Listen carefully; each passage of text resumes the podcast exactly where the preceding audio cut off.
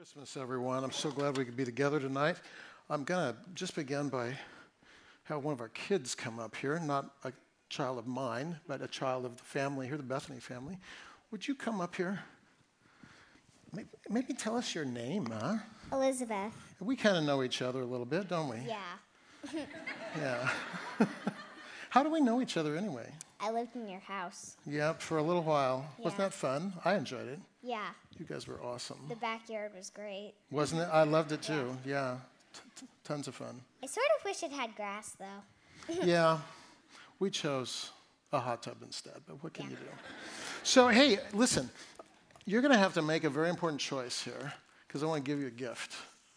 All right? Okay. So, here's, here's the choice, everyone. You can't all see, but you can either choose this paper clip, which is good for clipping paper, or uh, it's a little bit of milk chocolate to share with your family, and a little bit of Play Doh to share with your sister. So, again, let's be clear paper clip or chocolate and Play Doh. Which would you like? It's not really a trick question. Which would be the most fun to share with others? The chocolate. Yeah, I think so too. I think you chose wisely. So here's what I'm going to do I'm going to keep the paperclip for the next child in the next service, and I'm going to give you some chocolate and the Play Doh. And just because you've made a good, wise choice, I'm going to give you one other gift a little bear. So you go share all those things with your family. Let's thank her for participating.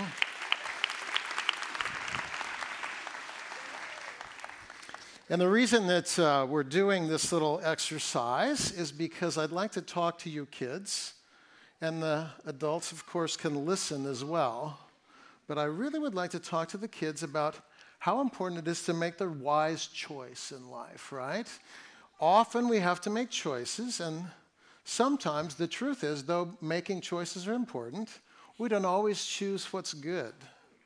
Even though the choices we make seem good at the time, they don't always turn out to be the best choice.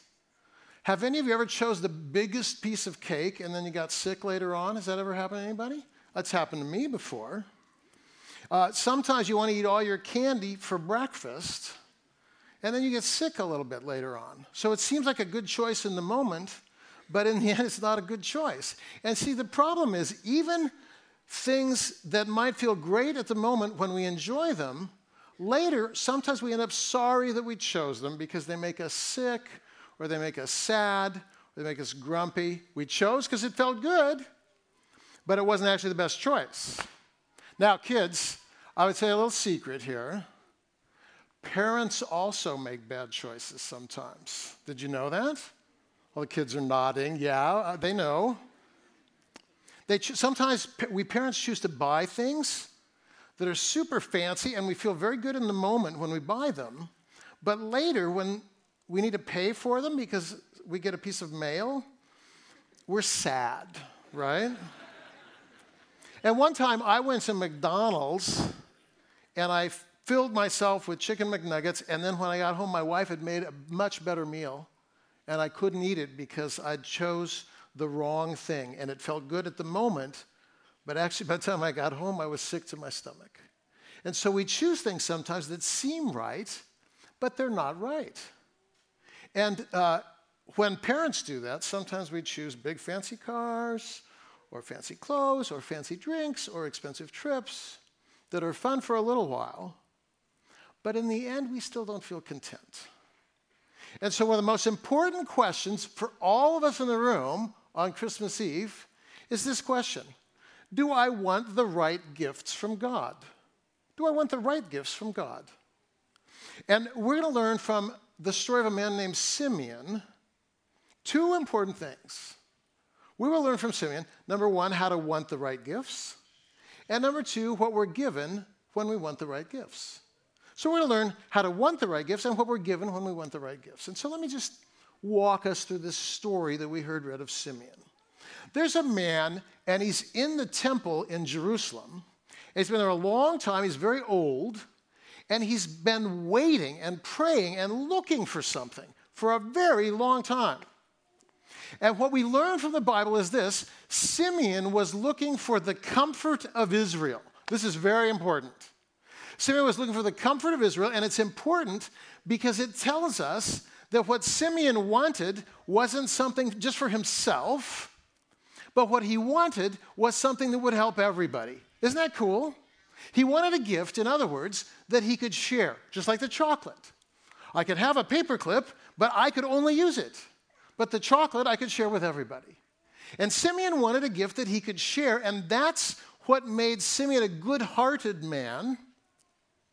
And there were many in Israel who needed the comfort that Simeon wanted Jesus to bring.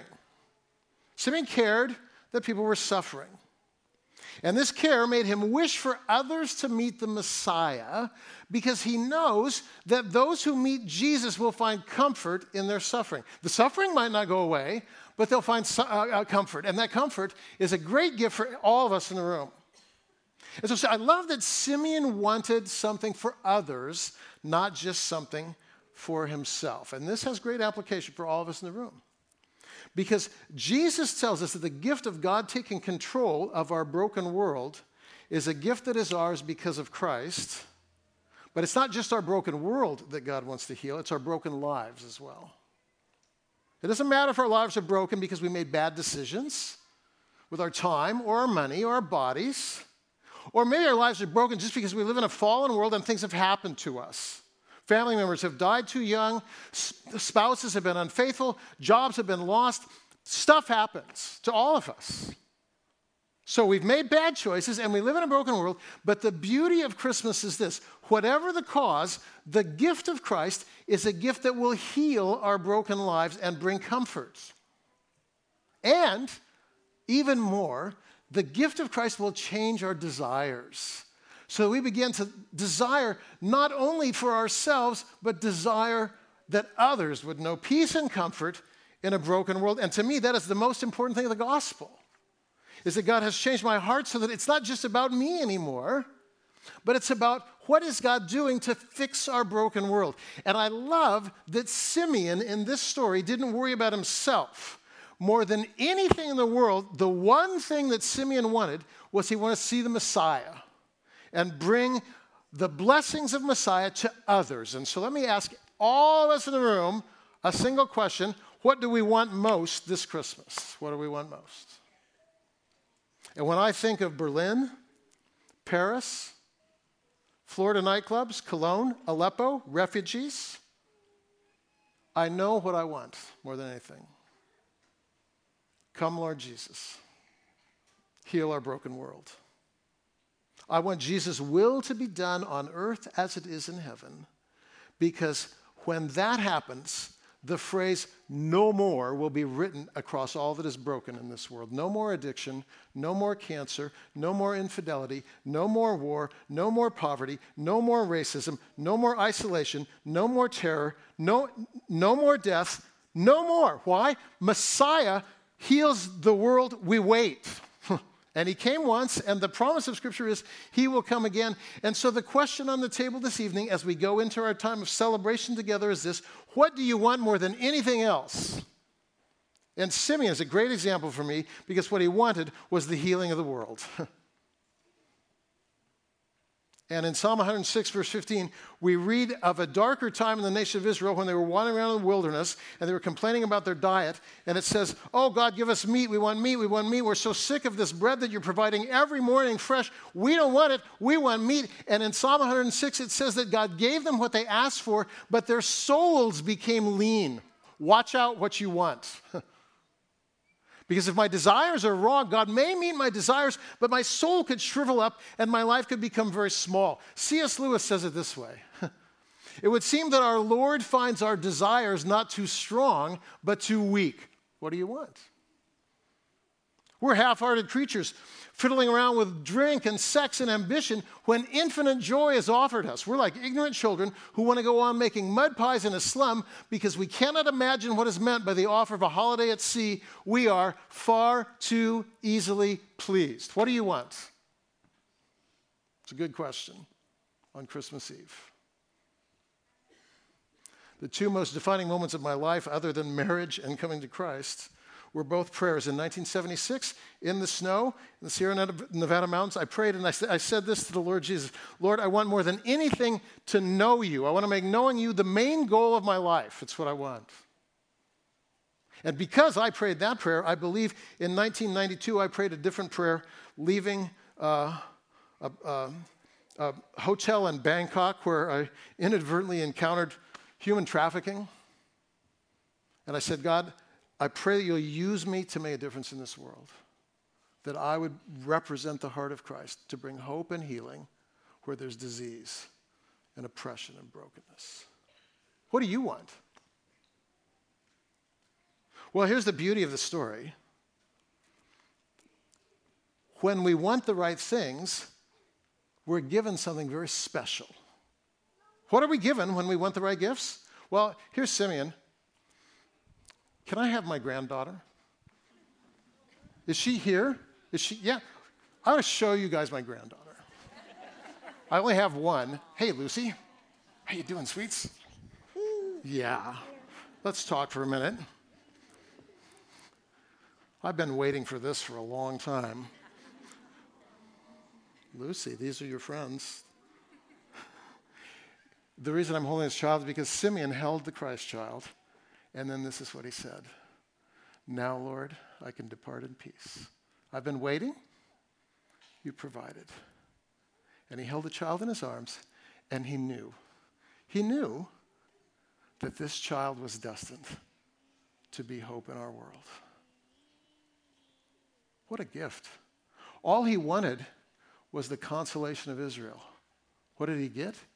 Peace, the assurance that Messiah had come, and the gift of holding the Christ child in his arms.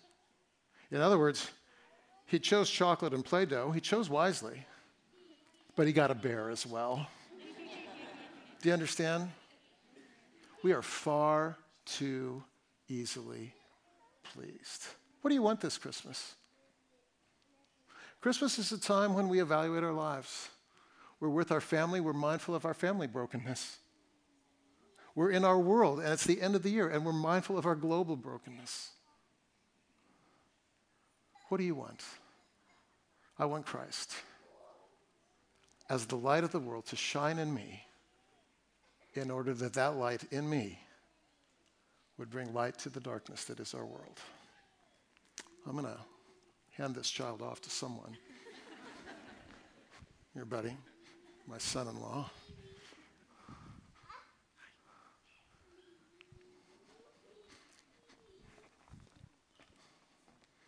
And so, as we close, the Apostle Paul says this You've come here tonight, maybe just to light a candle.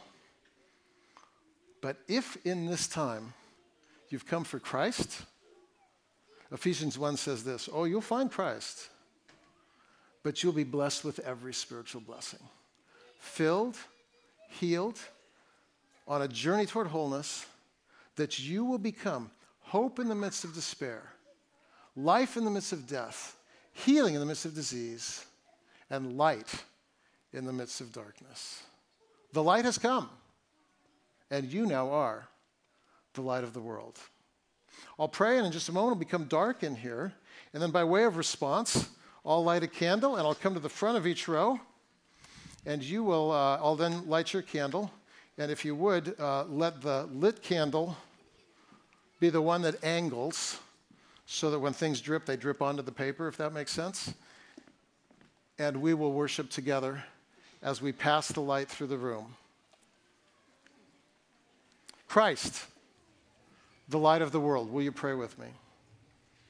Lord Jesus, we are grateful that as we gather within these walls, you've invited us to just take a moment before the fullness of time with family, with friends and allow your Holy Spirit to speak to us. What do we want from you? And we're mindful, Father, that we live in a broken world. And many of us are mindful as well that we're broken people. And thank you that as we come to you in brokenness, you meet us there. And not only meet us, but fill us. And not only fill us, but fill us to overflowing that we might become, in a very real way, the light of the world. Bless this time. In the name of Christ we pray.